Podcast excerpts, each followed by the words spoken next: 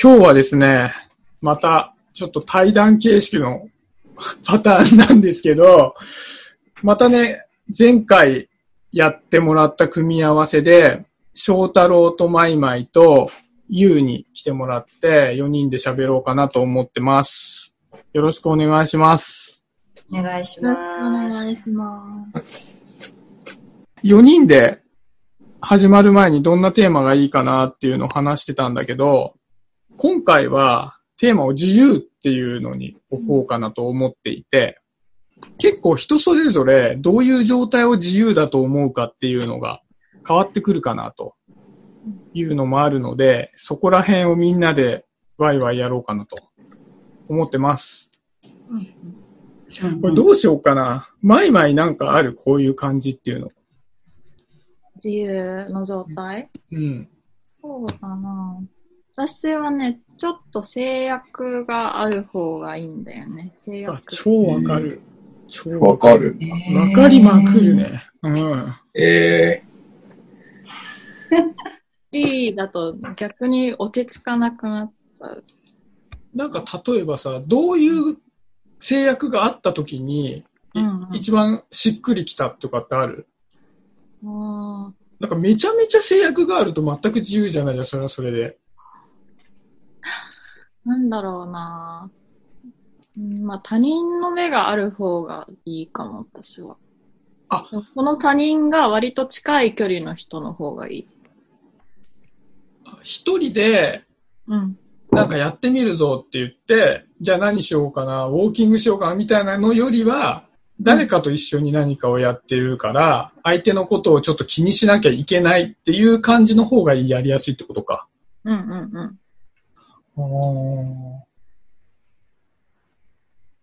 なんかそれでさ、じ、実際に具体的にさ、この時すごいいい感じだったなっていうのとかってあるの？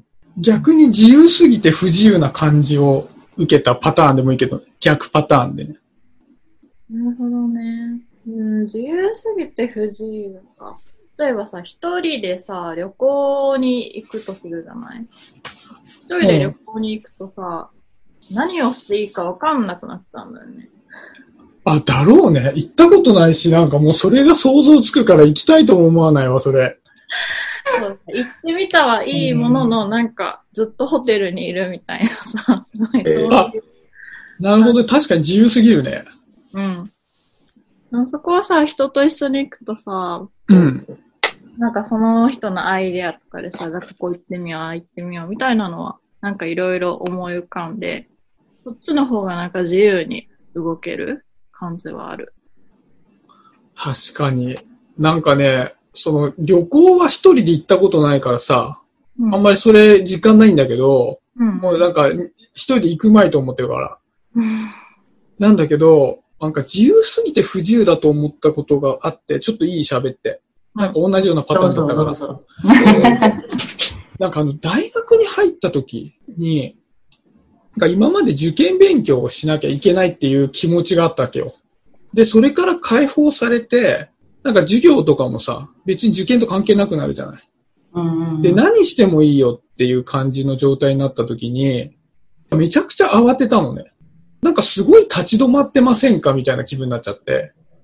なんか前に進まなきゃいけないんじゃないかみたいなんで、で、自分は何をしたらいいんだろうってめちゃくちゃ嫌な気分になって、で、なんか大学1年生が終わった時にさ、ゼミで今年1年どうでしたかってふうに聞かれた時に、人によってはさ、ああ、何でもやってよかったからめちゃくちゃ楽しかったですって言ってた人もいる傍らで、うん。え、俺はなんでこんなに不自由を感じていたんだろうっていうのを思った覚えがあるんだよね。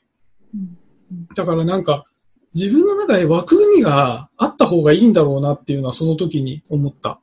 うんうんなんかでもさ、言うの反応だと、いや、私はそうは思わないなって感じの反応だったよね、今ね。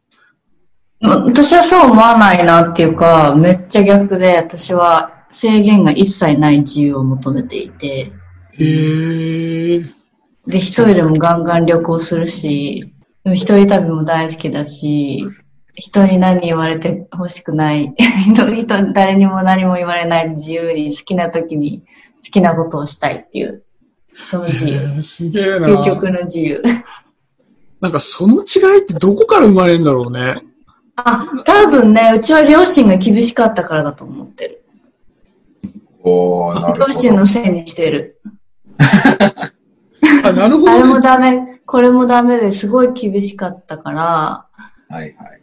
大学、私も受験して、中学受験もして、大学受験もして、で、やっとこう、自分でお金稼げるようになった時に、こう親にお金を頼まなくていいし、親に許可を得なくてもできるように、いろんなことができるようになるじゃない？車の免許も取れるし。うん。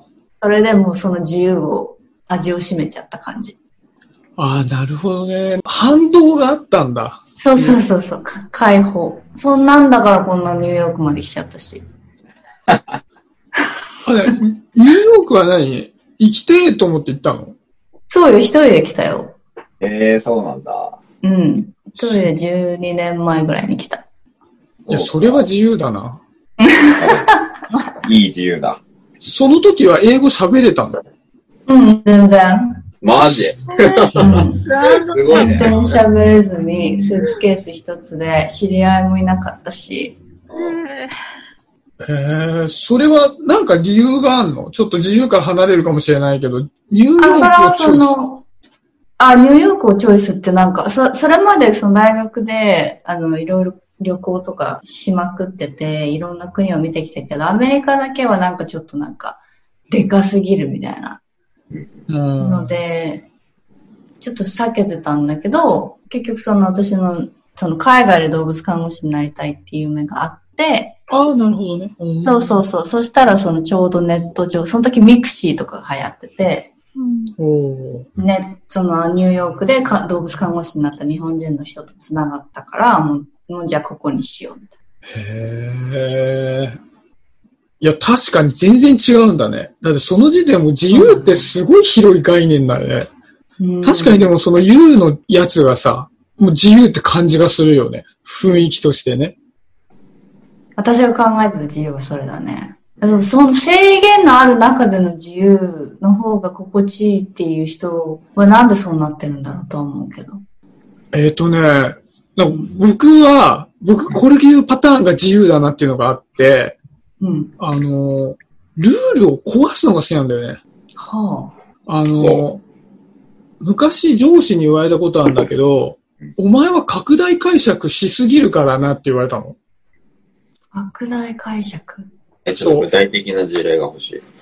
うん、その時僕は保険の、まあ外回りで営業してたんだけど、うんまあ型みたいなのがあるわけよ。こういう時はこうしなさいみたいな。あと、結構うち古い会社だから、何時に出勤して何時に終わるみたいなのも厳しいんだけど、コンプライアンスとかは守るんだけど、時間守んないんだよね。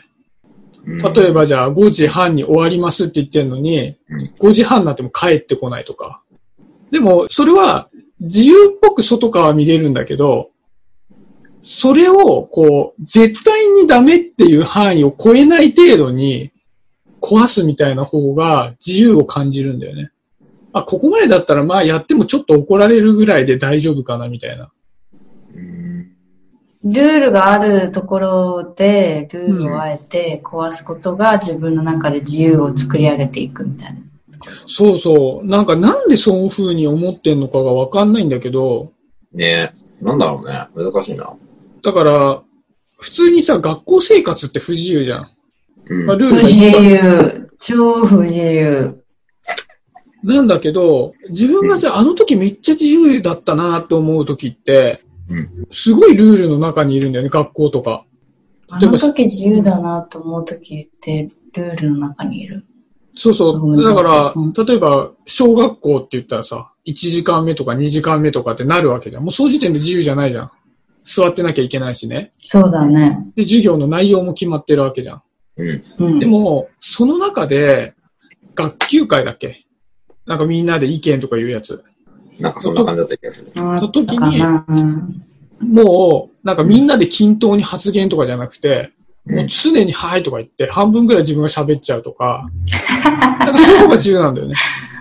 あでもだからって、じゃあ喋るのが好きだからうん、なんかみんなをもう集めて、喋るみたいなさ、うん。そういうことしたいとも別に思わないし、うん。なんか自分でこう、01で何かをさ、うん。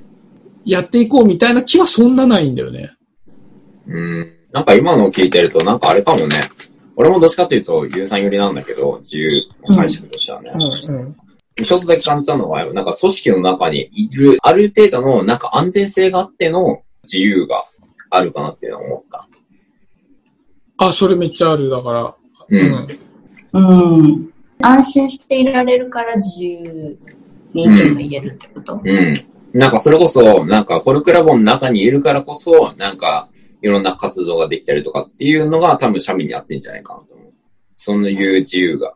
あ、本当にそうなんだよね。いわゆるコミュニティの中で、うん。プロジェクトがあります。うんうん。でプロジェクトは今までこういう風にやってきましたっていうのがあります。うん。あ、なるほどね。うんうん。でもそれ別に全部それがいいとは限らないから、うん。じゃあちょっと好きな方にやろうみたいな方が好きなの。うんうん。へーでも、今まで一回もやったことありませんみたいな感じで、うん。何もわかりませんみたいなやつだとすごい不安なんだよね。あわかる。なるほどわかる。うんうんうんあ、なるほど。そうえ、ちょっと翔太郎の聞きたいわ。なんかその、うん一人でアメリカに行ってニュ,、うニューヨークで12年みたいな感じの自由なの？いや、俺はどっちか、なんか、方向性は全然、全然違くないわけじゃないんだけど、俺は、多分、まあ親が多分厳しいっていうか、親がどっちかというと、こういう道であれみたいなとこはやっぱりあったから、うんなんか初めて親元を離れて一人暮らしした時に、すごく楽だった。やっぱり。一人暮らしした時もすごく楽だったし、もちろんなんか金銭面的な、え専門学校行ってたから、その時の家賃とかを払ってもらってたけど、物理的な監視覚じゃないけど、なんか、うんそこから離れられるのはすごく楽だったし、今もその親の元から離れているけど、やっぱりその組織っていうよりかはなんか、何かの中にいるとかっていうのがあんまり得意じゃないんだよね。言語はできないけど。へえ。うん。じゃあ親が比較的、うん。こうあれっていうのが強かったっていうのはもう言うと比較的そこは一緒なんだね。うん。結構あると思う。うんやっぱり俺は俺の道を行きたいっていうのがやっぱりあったんだけど、でも、それこそなんか高校生の時なんだけど、高校生の時、俺はもう絶対この子、こう行けるからって言ったのに、親が、いや、お前はこの高校で、この A っていう高校で下にいるよりかは B っていう高校にいて、一番上にいた方がいい。まあ B の方がさ、そんなに、なんていうの、うん。頭のいい学校ではないんだけど、でもそっちので上にいた方がいいみたいなことを言われた時、うん。え、なんかそれって違くねって思ったんだけど、うん。でも、俺は、すべて、すべて親に反感、反反感っていうか逆らえる状況じゃなかったから、まあそこを飲み込んで、まあ高校はその B っていう方に行ったけど、なんか違うなと思いながらやっぱ高校生活過ごしたっていうのはやっぱあって、別にそこは間違いだったとは言わないけど、敷かれたレールにいるじゃないけど、そういう感じはやっぱ受けたかな。へえそれと同じことが起こった、私にも。あ、マジ？大きいなる。同じことってか、うちの場合は、その合格してたことを、A, A の高中高一貫教育に行きたかったんだけど、それを合格したことを、あの、不合格だったよって言われて、おう B 高校に私が合格したよって言われて、B 高校、中高に行った。でも後で、後で実は A も受かってたんだけど、みたいな。あなたにとっては B 高校の方が良かったから、そこに行ったのよって言われた。へなんかそれに関連するワードで言うと、これもうん後から A、B どっちもさ、公立高校だったから、併願はできなかったんだけど、よくよく聞いてみたら、A の高校の方に自分より頭の悪い人が受かってて、え、それって、え、えみたいな。っていうことはえ、結構、あれだね、やっぱり、その、し恣意的にいろんなことを選びたいっていうふうに思うお母さんお父さんだったんだね、二人とも。そうだね。うん。へえ。ないや、なんかさ、やっぱ逆じゃん、自由に対する考えが。逆っていうか違うグループになってんじゃん。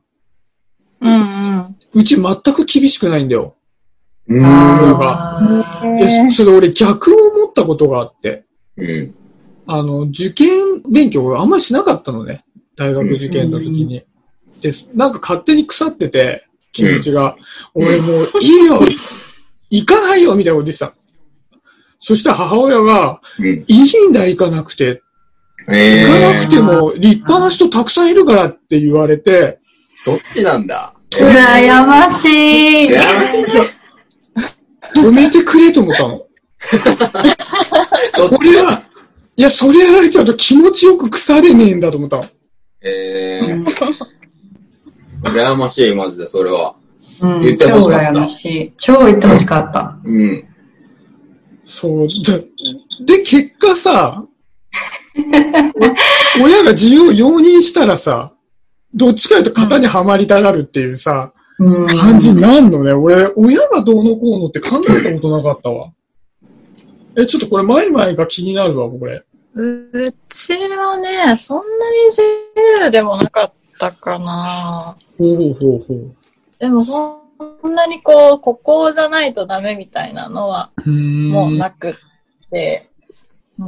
まあ、親は親で割とこうあってほしいっていうのはあったけど、そんなに押し付けてくるタイプではなかったかな。へえ。なんか難しいな。どっちか言うとさ、うん。なんか前のこの4人の時でもちょっと話したかもしれないんだけどさ、なんか型にはまっててもうまくできないみたいなのがあったっけ？昔から。要は、うん難易度としては下がるわけじゃん。ルールが決まってる中でうまくやる方が。うんうんなんだけど、なんか小学校の時とかの勉強とかもさ、全然できないしさ、型にはまった状態でできてないから、自由にされたらさぞかし道を踏み外すんだろうっていうのがバイアスとしてあるわけよ、多分。うん。うん。だから、ちょっと自分はほっといたら危ないやつだっていうのをさ、思ってるから、ちょっと初めの状態で、道の右から左がここまのエリアですよみたいなものは決まっててほしいみたいに思ってんだよね。いつの間にかダートの方に行っちゃいそうだから、こここからここまでアスファルトですみたいなものを欲しちゃうんだろうなと思った。その親と別の要因でいくとね。うん逆に翔太郎とかさ、うん優はさ、まあ普通学校ってさ、うんそんなに自由じゃない中でじゃない。うん。その中で、じゃあお母さんお父さんがさ、こういう風に育ってほしいわっていうのがあったとしてさ、うん。それをずっと叶えてはきたわけ。高校とかまで。そうだね。うん。うん。一応、うん。私たちなりに。確かに。そういうふうに見せてきた感もある。うんだそうするとさ、うん。自分はそこの枠に収められてなければさ、もっといろんなことができたはずなのにと思うじゃん。うん。うん。でも逆に、その枠の中でうまくやってないとさ、この枠があるからなんとなくドロップアウトしないでいられたなって気分になるじゃん。なんかその感覚の差もあるかなと思ったの。ってこと。あのー ごめんごめん。要は、同じさ、うん翔太郎と優とマイマイとシャビがさ、同じ、じゃあ、学校に通ってたとしてね。う。うんん。で、翔太郎と優は、まあお母さんお父さんが厳しかったこともあって、う。ん。まあその中ですごくさ、成績が良かったとするじゃない。うまくやってたとするんだよ。そうするとさ、いや、うまくはやってるけども、俺のやりたいことはもっと別にあるんだ。もっと他のこと見たいよって気持ちにもなるわけじゃない。うん。要は限界を決められちゃってるから。うん。だから、自由になった時に、さあニューヨークに行くぞと思うかもしれないじゃうん。ん。だけど、自分は、じゃあ枠の中に入ってても、うまくやってないわけよ、全然。枠の中で、うまいことさ、例えば学業とかさ、みんなで行動するときに、なんかきちっと道を踏み外すことなくできていないから、じゃあみんなと一緒にやらなくていいよと、好きなようにやっていいよって言ったら、みんなと同じことすらできないのに、何でもいいよって言われちゃったら、もうあさっての方向に走っていっちゃうんじゃないかと思うわけ、自分で。うんうんだから、うん一旦枠の中に入れといてほしいみたいな気持ちがあって、うん。いやでも、人は必然的にやっぱり自由を求めちゃうから、その中で多分自由にプレイしたいなっていう気持ちになるんだなと思った。うん。うん。感じたのはね、その優とか翔太郎の歴史を聞いて感じたのはそんなこと。うん。でも実際さ、まあ、ゆ優はさ、うん。ニューヨークに行ってさ、うん。まあ今自由だなと思ってるわけでしょ？うん。翔太郎翔太郎はさ、今すげえ自由だぜと思うの？うーん、自由か。自由になりたいと思ったから、病院っていう組織を抜けたし。あうん、今も自由を求めてるんだ。求めてる最中なんだ。今まだ自由、由。うん。自由が足んないわけだ。足りない。全然足りない。そうなんだ。自由は足りないでしょ。足りないでしょ。足りないよ。足りないの？ず永遠人の、されることある？逆に。もう、え自由でもうおしまいと思うことあるみんな。え？まあ自分はあれだからな、あの、比較的自由じゃない状態にいるから、うん。まだもうちょっともっと自由の伸びしろあんだろうとは思うよ。うんだって。普通に会社にさ、決まった時間に行ってさ、うん。やってるから、うん。あ、もっと楽しい自由はあるんだろうな、みたいなのは思うけど、うん。ただニューヨーク行ってないからさ、いや、ニューヨークいや、じゃニューないよヨーク来ても、ニューヨーク来ても自由だ。もっと自由になりたいと思う。うん。法律とかあるしさ、なんとかしちゃいけないっていうのはまだ全然あるわけじゃん。どうんどこに行っても。そアフリカのサバンナとかに一人で行ったらまた違うかもしれないけど。う。いや、まあでもそれでもなんかさ、やっぱ、それでもありそうだね。うん、あると思いや、なんかさ、これ別にさ、落ち着く気どころのあるさ、う。うん。うん。話じゃないけどさ、うん。俺すごい聞いてみたいのが、うん。これから一個自由に何かできるとしたらなんかやりたいっていうのはある概念が広いな。のなんか、じゃあもうあなたは自由だけど、うん自由の中で一つ何か手に入れられますって言ったら、これやってみてえな、みたいな。例えば時間の制約があるから今できないけど、うん。これやりたいとか、もう変な話、法律の制約がなければ、うん。これやりたいとか、あの、その、めちゃめちゃスピード出して走りたいとかでも、けど、よくわかんないけど、ゆうさんなんかある？えー、多分、今まさにこの状況だったら好きに旅行したいかな。ああ、そうね。コロナとかさ、いろいろあるじゃない？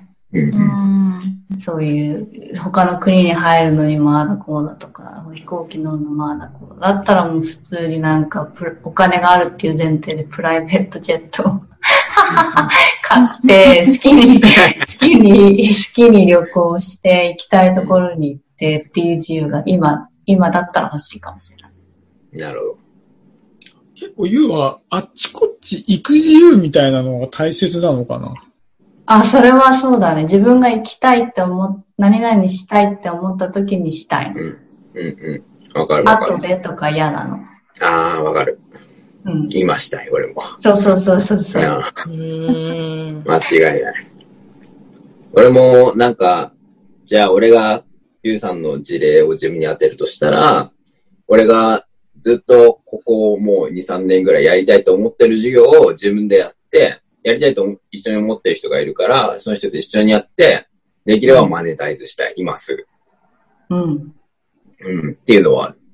うんうんへうん。うん。わかるーわかる。なんか翔太郎のは結構野望的な感じだね。いや、なんか、俺と多分ゆうさんって、なんか、実は似てないようで似てると思ってて、うんなんかうん今、ゆうさんが言ったのは、たくさんある中の自由の一つなわけで、まだやりたい自由は絶対あると思う、ゆうさんの中に。うん、いろいろあるよ。うん。そういう感じなのよ。あ、まだあるぞと。見つかってねえけど、どんどんあるぞと。うん。朝、朝好きな時に起きたいとかそういうこといろいろあるよ。うん。これでもちょっと、シャビマイマイグループでいくと、マイマイさ、あもうちょっとマイマイに共感できそうだ。これ、俺、旅行、そんなあちこち行きたいと思わないもん、今だって。マジ？あそうだよね。私も海外旅行とか今まで一国にしか行ったことないな。あんまりないかも。ちなみにごめん、話出るけど、どこ？え、台湾？台湾か。なんかそれもさ、友達、台湾人の友達がいるから台湾に行くみたいな。そういう感じなあの。あ。それも一つの枠というかさ。はいじ。ゃない。え、俺その例で言うと、なんか、看護学校、専門学校通って、で、卒業旅行行きたいなと思って、うん、で、なんか俺は誰かがいるからとかじゃなくて、多分さっきのユースの話も繋がってくるんだけど、あ、九州来て、よし行こう。あ、そうそうそうそうそう そう。わかるでしょ超わかる。わかるでしょどう言語化していいかわかんないけどさ。わかる？突拍子もないこと言う感じでしょ？そうそうそうそうそう。なんか集団行動とか苦手じゃない？い。ねうんうん。自分の行ったことない、なんか、知らない自由を知りたいみたいな感じかな。うん。どうなんだろう？なんて言語化していいかわかんないけど。へえ。へーうん。どっから湧いてくるうんどっから、腹から湧いてくる感じ。おなんかお落ちてくるみたいな。うん降りてくるみたいな。わかるわかる。いやー、全然違うわ。なんかどっち、違うな。終わんねあれ？なんか選択肢が欲しいんだろうなと思った。選択肢がさ、ああ、わかるわかる。うんうん。一個しかないはすげえ嫌なんだけど、あ、これとこれとこれと、お結構あんじゃんみたいな方がす好きで、さあ、あ京都に行こうみたいなのは、そんなに、いや、だってさ、ってなっちゃうわさ、一人じゃ寂しいよ、つって。何あ、そえ、俺多分、もう全然反対だけど、うん。もしそれを俺たち多分ユーさんのあれで言うなら、もう選択肢は自分で増やすみたいな。そんな感じだ。う。そうだね。ああーほ選択肢を自分で選んでこそ自由を得られるっていう感じかな。へー選択肢を逆に与えられると、え？みたいな。あ、それだねこ。れ選択これ肢が、これしかないみたいな。あ超わう。がまま。あ、めっちゃかっこよくなら自由に貪欲っていう言い方もできる。そうだね。満たされないところはあるけどね。へえ、なんかあれだな。面白い。うん。ちょっと突き詰めたいけど突き詰まんないね、これね。ちょっとなんかあれだな。これ、もうちょっと考えを整理してまたやりたいやつだ、これ。でもその、今、今日、今日のそのすごい思ったのは、そのうん。いいいよな、やらなくてもいいよって、そのシャビのお母さんの一言うん。は、なんかジーンときたよ。うん。わかる。トラウマじゃないけどさ、その、なんか、インナーチャイルド的な自分のそこが満たされた気がするよ。あ、本当に？うん。じゃあ、なんか満たされなかったんだよな。いや、止めねえんかいと思っちゃったんだよ、その時すは。ごいね。なんか、どうしてこうやって私たちはこう、なんか与えられなかったものを求めるんだろうね。確かにね。わかる。それはあるわ。いや、そっか、生い立ちとかもちょっと関わってきてるのかもしんないんだね。うんうん。じゃあそんな感じで、ちょっとこれ聞いてもらってる人にも、自分にとっての自由が、もしかしたらね、2パターンじゃないかもしれないからね。もっといっぱいあるかもしれないから、そうだね。ちょっと考えて、あわよくば教えてくれると嬉しいなということで、ちょっと今回は締めさせてもらおうかなと思います。ではでは、バイバイ。バイバイ。バイバイ。バイバイ。